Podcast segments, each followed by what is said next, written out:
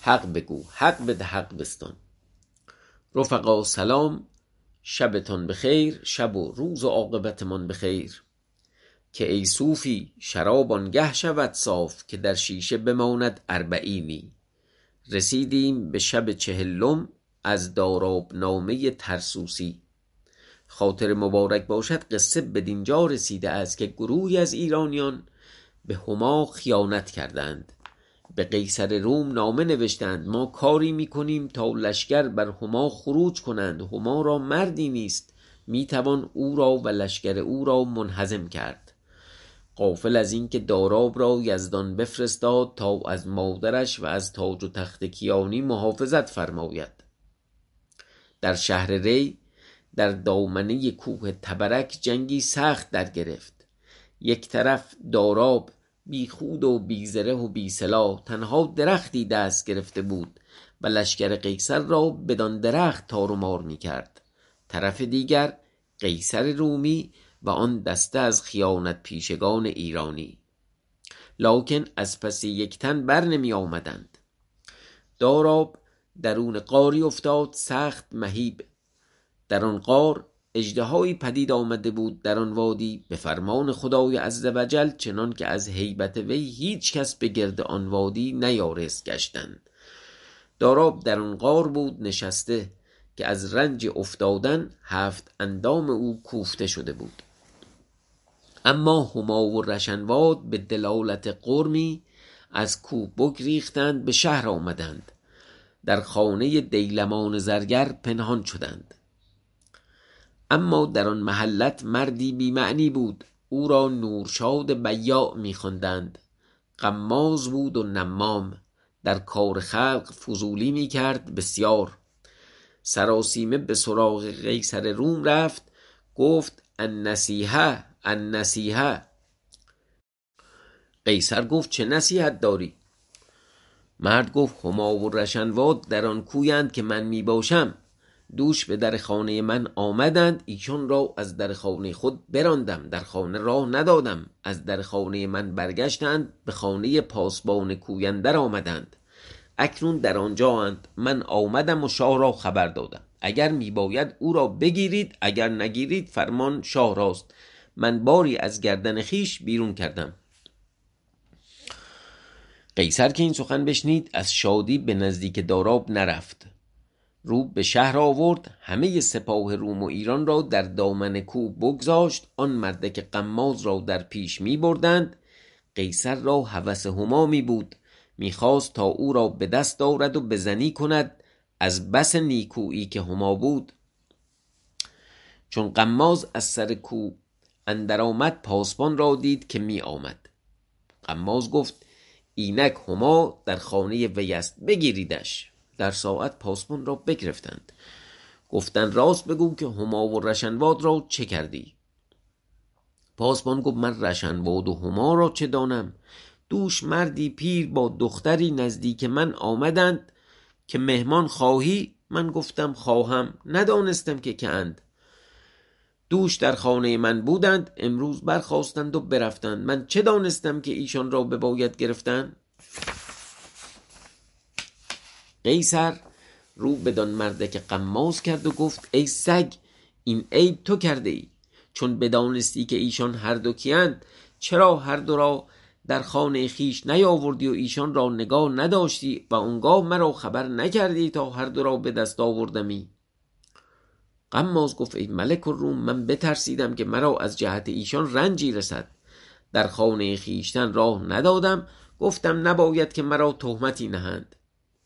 قیصر گفت تهمت بر خویشتن اکنون درست کردی که ایشان را در خانه نگاه نداشتی و مرا غمی آوردی.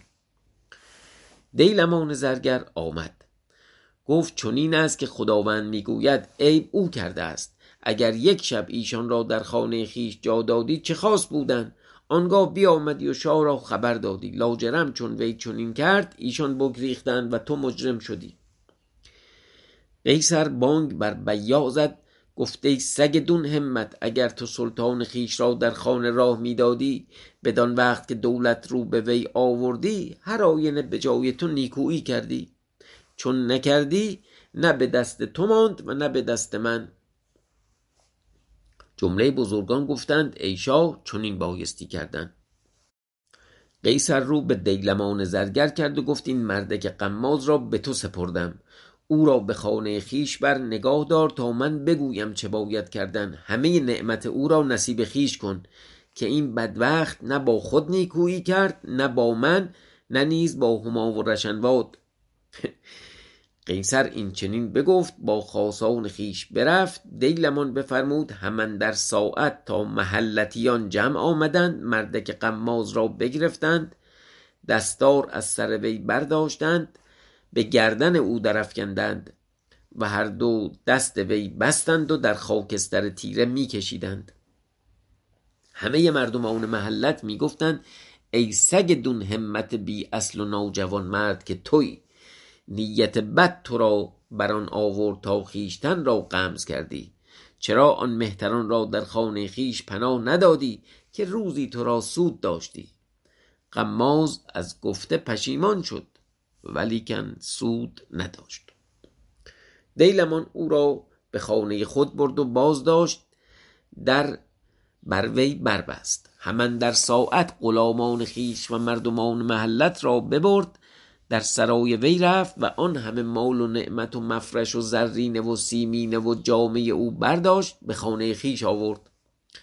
حساب گرفتند به زر نقد سیصد هزار دینار برآمد آنچه از آن رشنباد بود به جز آنکه از انبار خانه قماز به جز آنکه از خانه انبار خانه قماز برداشته بودند. و در همه دنیا آن مردک قماز را به جز یک کنیزک کسی دیگر نبود آن کنیزک را از خانه قماز نیز ببردند. خب این می‌گفت یه غلامم بود که هر جا پاسبون می‌رفت که نون بدین اون غلام این می‌گفت ندین اونو از قلم انداخت. چون از آن کار فارغ شدن دیلمان دعوتی ساخته بود نیکو و تکلفی کرده تا آن مردمان تعام بخوردند هر کسی به وطن خیش رفتند. دیلمان زرگر درهای سرا بربست به نزدیک هما رفت خدمت کرد گفت ای ملک ایران از قدرت یزدان عزوجل چیزی نخواهم گفتن بس عجب. هما گفت هرچه از قدرت حق تعالی بگویی همه راست است. خدای عزوجل را قدرت بسیار است. همای رشنواد گفتند برگو آنچه خواهی تا بشنویم. و ایشان را از آن حال هیچ خبر نبود که آن روز چه رفته بود. دیلمان زرگر گفت ای ملک پادشاهی بود اندر روزگار مهراست نام او این تاق را بنا کرده است بر در شهر ما. از آن روزگار تا به اکنون هزار و ششصد سال است. مهراس را دشمنی بود. این مهراس ربطی اون مهراس به قصه نداره. این مهراس به پادشاه خیلی قدیمه. مهراس را دشمنی بود و این دشمن لشکر به شهر ما آورد. مهراس را فرو گرفت. اندر شهر ری مهتری بود. او را ارزدون نام بود. حالا ارزدون ارزدون نمی‌دونم چجوری همین ارز مثل ارزش. و حالا ما همینجوری می‌خونیم چون من پیدا نکردم درستش چیه. چاکر مهراس بود.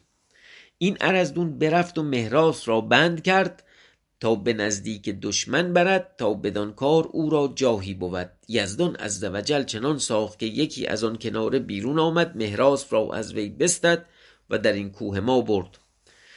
آن دشمن بیامد خواست تا مهراس را بگیرد. مهراس با وزیر خیش از پیش دشمن بگریخت. وزیر او را دوستی بود. وزیر به خانه دوست خیش آمد. آن دوست وزیر ایشان را در خانه راه نداد. مهراس و وزیر در میانه راه بیامدند و در خانه پاسبان محلت بودند. قمازی خبر یافت روز دیگر برفت دشمن مهراس را بیاورد پاسبان را بگرفتند که مهمان در خانه تو بوده است. حاضر کن. پاسبان گفت من ایشان را نشناسم. آمدند و باز رفتند. دشمن مهراس مران قماز را بگرفت گفت چون دانستی که ایشان کیند چرا ایشان را در خانه راه ندادی و مرا خبر نکردی تا مرا در رنج نیفکندی؟ و ایشان و اگر ایشان را خود نگاه داشتی زیان نکردی چون مهتران را در رنج و مهنت خدمت کنی جاه و نعمت یابی. دشمن مهراز بفرمود تا قماز را بگرفتند و به مردی سپردند هم از آن کوی. و همه نعمت او بدان مرد دادند تا او را نگاه دارد و من چنین هرگز قدرت ندارم. هما گفت کاشکی چنین قدرت ما را بودی. اینا فکر کرد دارن قصه تعریف می‌کنه و گفت کاش بر ما هم همچین اتفاقی میافتاد. دیلمان زرگر خدمت کرد گفت ای خداوند وزیر, وزیر و مهراز در خانه آن مرد بودند که امین بود.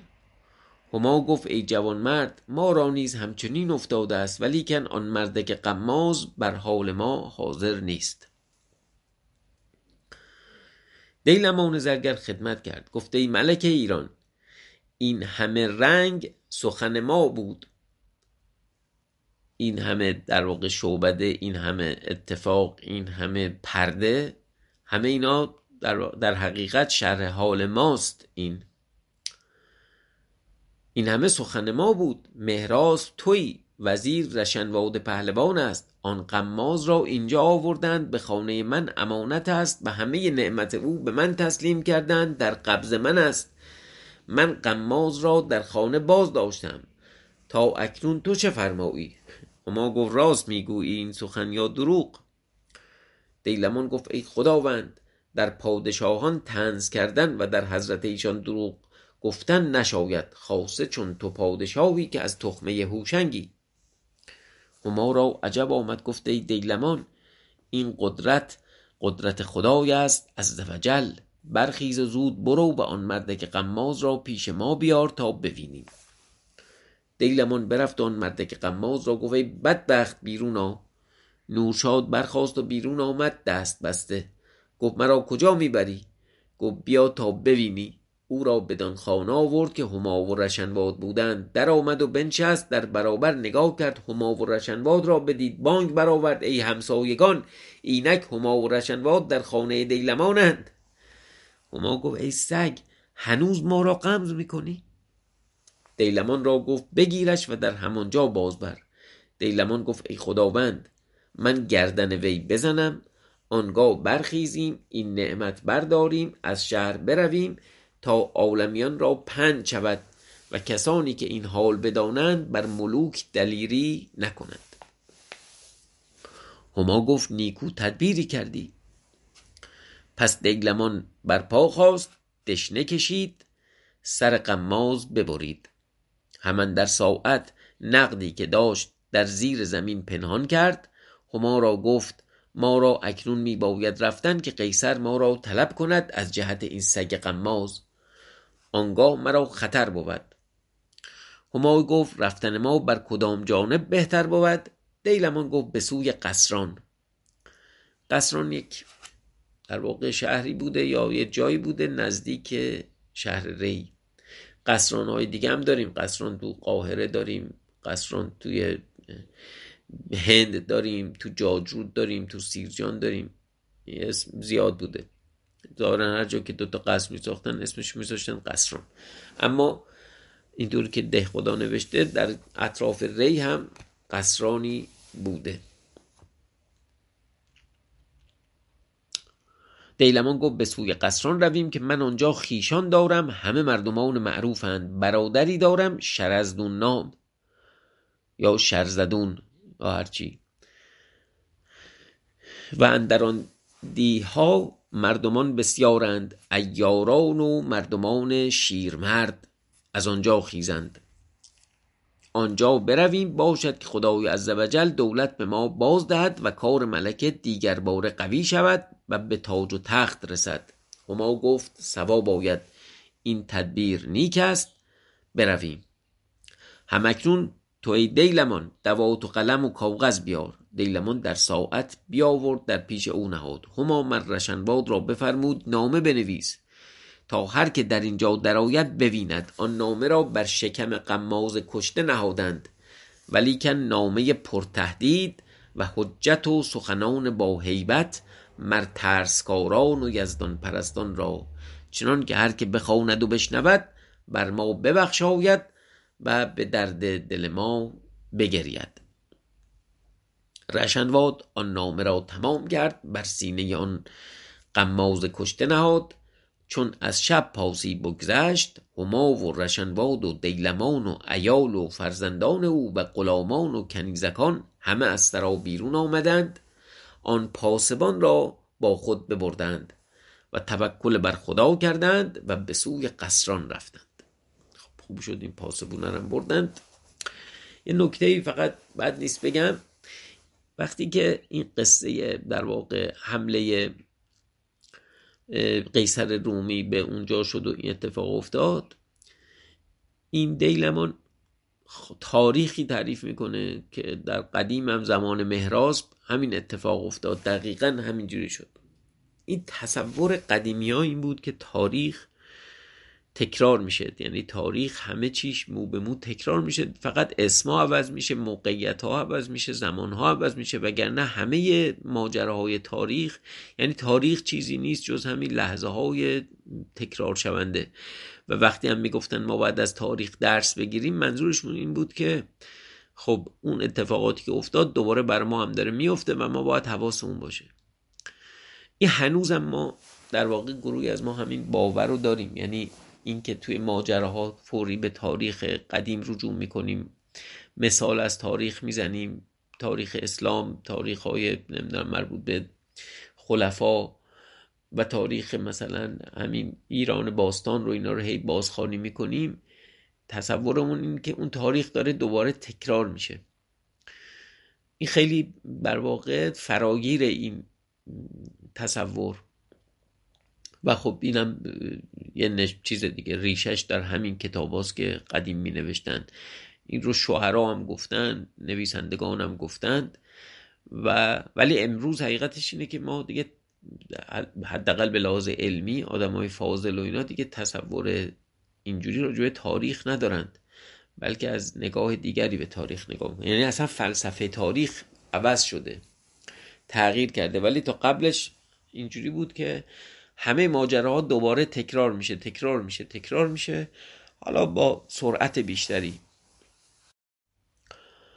اما معلف اخبار و گزارنده اسرار ابو طاهر ترسوسی روایت می کند که چون ایشان برفتند روز دیگر همسایگان دیلمان بدان خانه آمدند.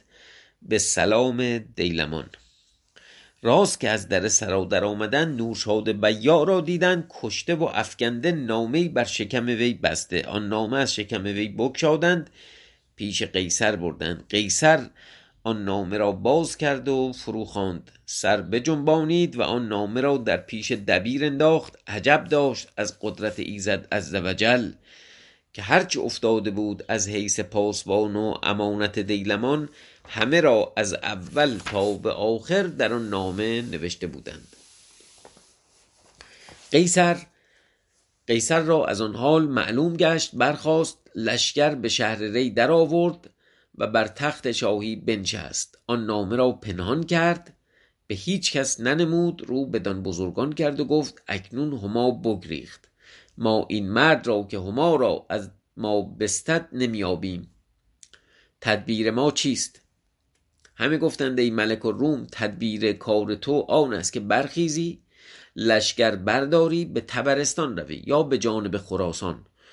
تا هما هیچ جا نتواند سربر کردن و به هر جا که سر بردارد تو بر سر او فرودایی. دیگران که خراسان نیز راست کرده باشی بر خویشتن. قیصر گفت این تدبیر نیک است. پس بفرمود لشکر ارز دادند چهارصد هزار مرد رومی و سیصد هزار مرد ایرانی برآمد. چون عزم رفتن درست کرد مردی بود از خدمتکاران هما نام او پیروزبخت. قیصر قیصر امیری ری به او داد و خود سپاه برداشت رو به کشور خراسان نهاد. پیروزبخت با پنج هزار مرد در شهر ری نشست. چون قیصر به خار ری یا به جوار ری به اطراف ری رسید. هما رو به رشنباد کرد و گفت ما بر همان کوه خواهیم رفتن که اول بودیم که ما را آنجا گوهری قائب شده است. باشد که آن گوهر باز یابیم راست می گفت آن گوهر آن گوهر گرامی عزیز نایافت داراب بود فرزند گزیده بود. دیلمان گفت مرا برادری است شرزدون نام.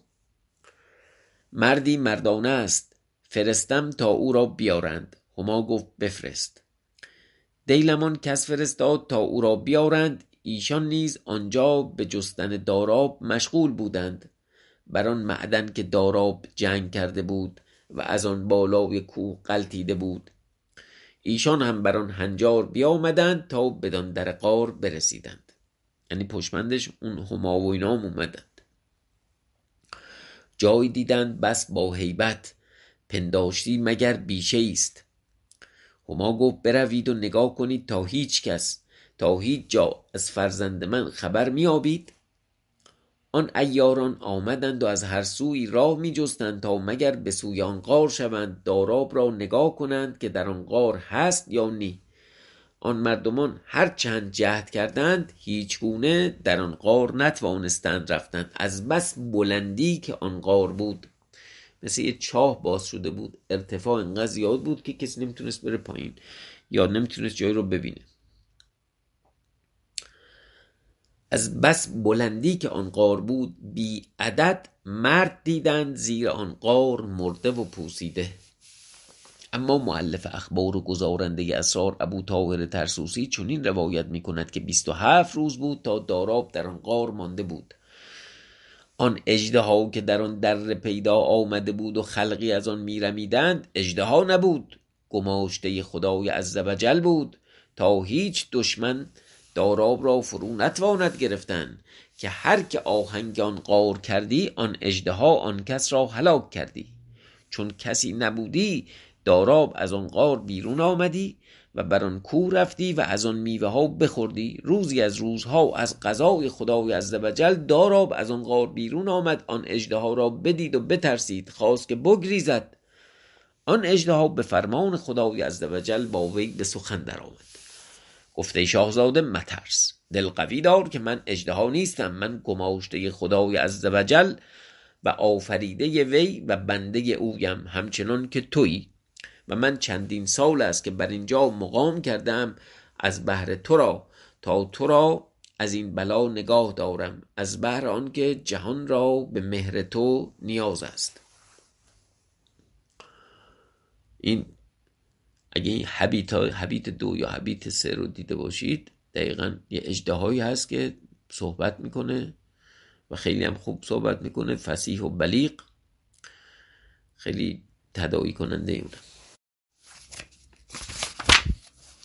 داراب که این سخن بشنید هم در زمان برخاست. حق جل جلاله را شکر آورد سجده کرد گفته پاک بی همتا این تو توانی کردن که قادر بر کمالی. داراب این مناجات بکرد آن روز روز بیست و هفتم بود. آخر مهنت او بود دولت با او قرین گشته بود.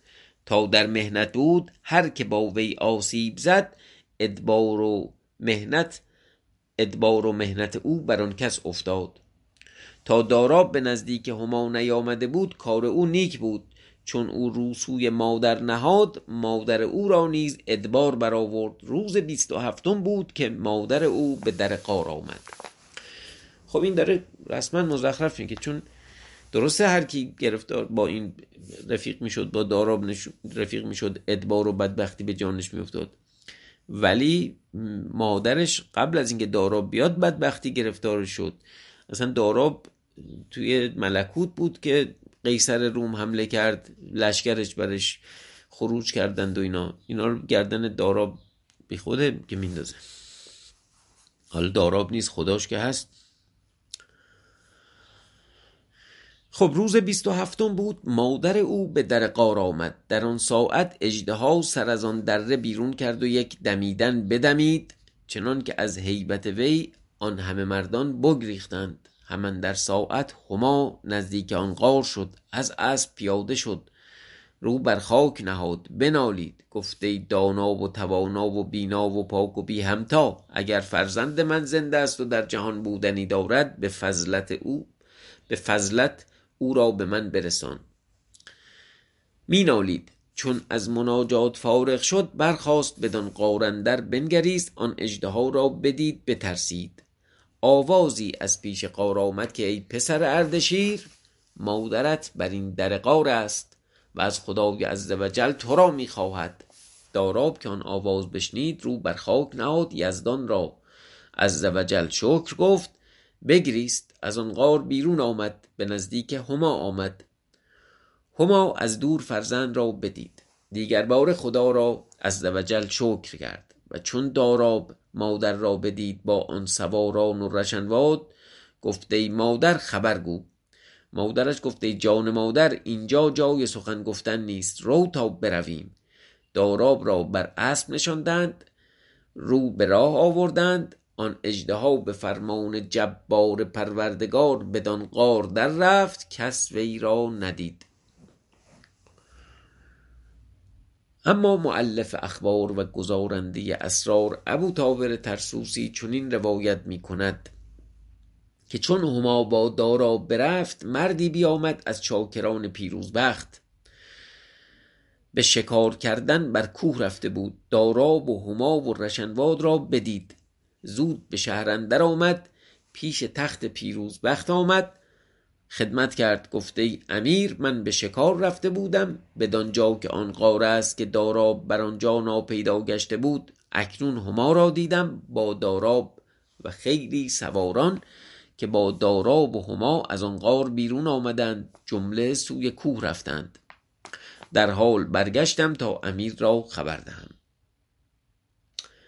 پیروزبخت که این سخن شنید در حال جمازه را به راه بیرون فرستاد. نامه نوشت به نزدیک قیصر و از احوال او را خبر کرد. اما مؤلف اخبار و گزارنده اسرار چنین روایت می کند که قیصر به دامغان رسیده بود. پیک پیروزبخت رسید نامه به قیصر داد. قیصر نامه به دستور داد تا نامه را برخواند. اول نامه نوشته بود بسم الله العزیز الجبار المتکبر اما بدانه ملک الروم. که چون انان مبارک به جانب خراسان تافتی به طلب هما بنت اردشیر هما با قومی که در بیعت او بودند به دان غار آمدند. داراب را از آن غار بیرون آوردند. او را برداشتند به کو رفتند. من بنده ملک الروم را خبر کردم که اگر مسلحت بیند زود بازگردد تا دیگر باره دشمن قوی نگردد سپاه جمع نکند پادشاهی را خرابی پدید نیاید آفت وی به سپاه روم و ایران نرسد او بهتر داند. قیصر که این سخن بشنید همان در ساعت از دامغان برگشت. سپاه را فرمان داد که در قفای من بیایید. قیصر با سواری ده هزار به تعجیل به سوی ری براند. در شش روز به شهر ری آمد. بر در شهر فرود آمد. قیصر در شهر در آمد گفت چگونه کنیم؟ پیروزبخت گفت تاختی بباید بردن و جمله قصران را سوختن. ایشان را همه به زیر تیغ آوردن. قیصر را این تدبیر خوش آمد. بنشست چشم نهاد لشکر را می پایید خبر به نزدیک هما هما رفت که قیصر از دامغان برگشت به ری آمد تا با تو جنگ کند و تو را بگیرد. خب رسیدیم به فصل دوازده شاهنشاهی داراب. خب از این عنوانش می‌تونیم بفهمیم که خبرهای خوشی در راه. هما گفت ما را سپاه نیست چگونه کنیم چه تدبیر سازیم؟ شرزدون یا شرزدون پیش هما ایستاده بود. هما داراب را آورده بود نگفته بود او فرزند من است. چون خبر آمدن قیصر درست شد هما آن روز رو به مردان کرد که در پیش وی بودند. و شرزدون و دیلمان که هر دو برادر بودند رو به اینا کرد.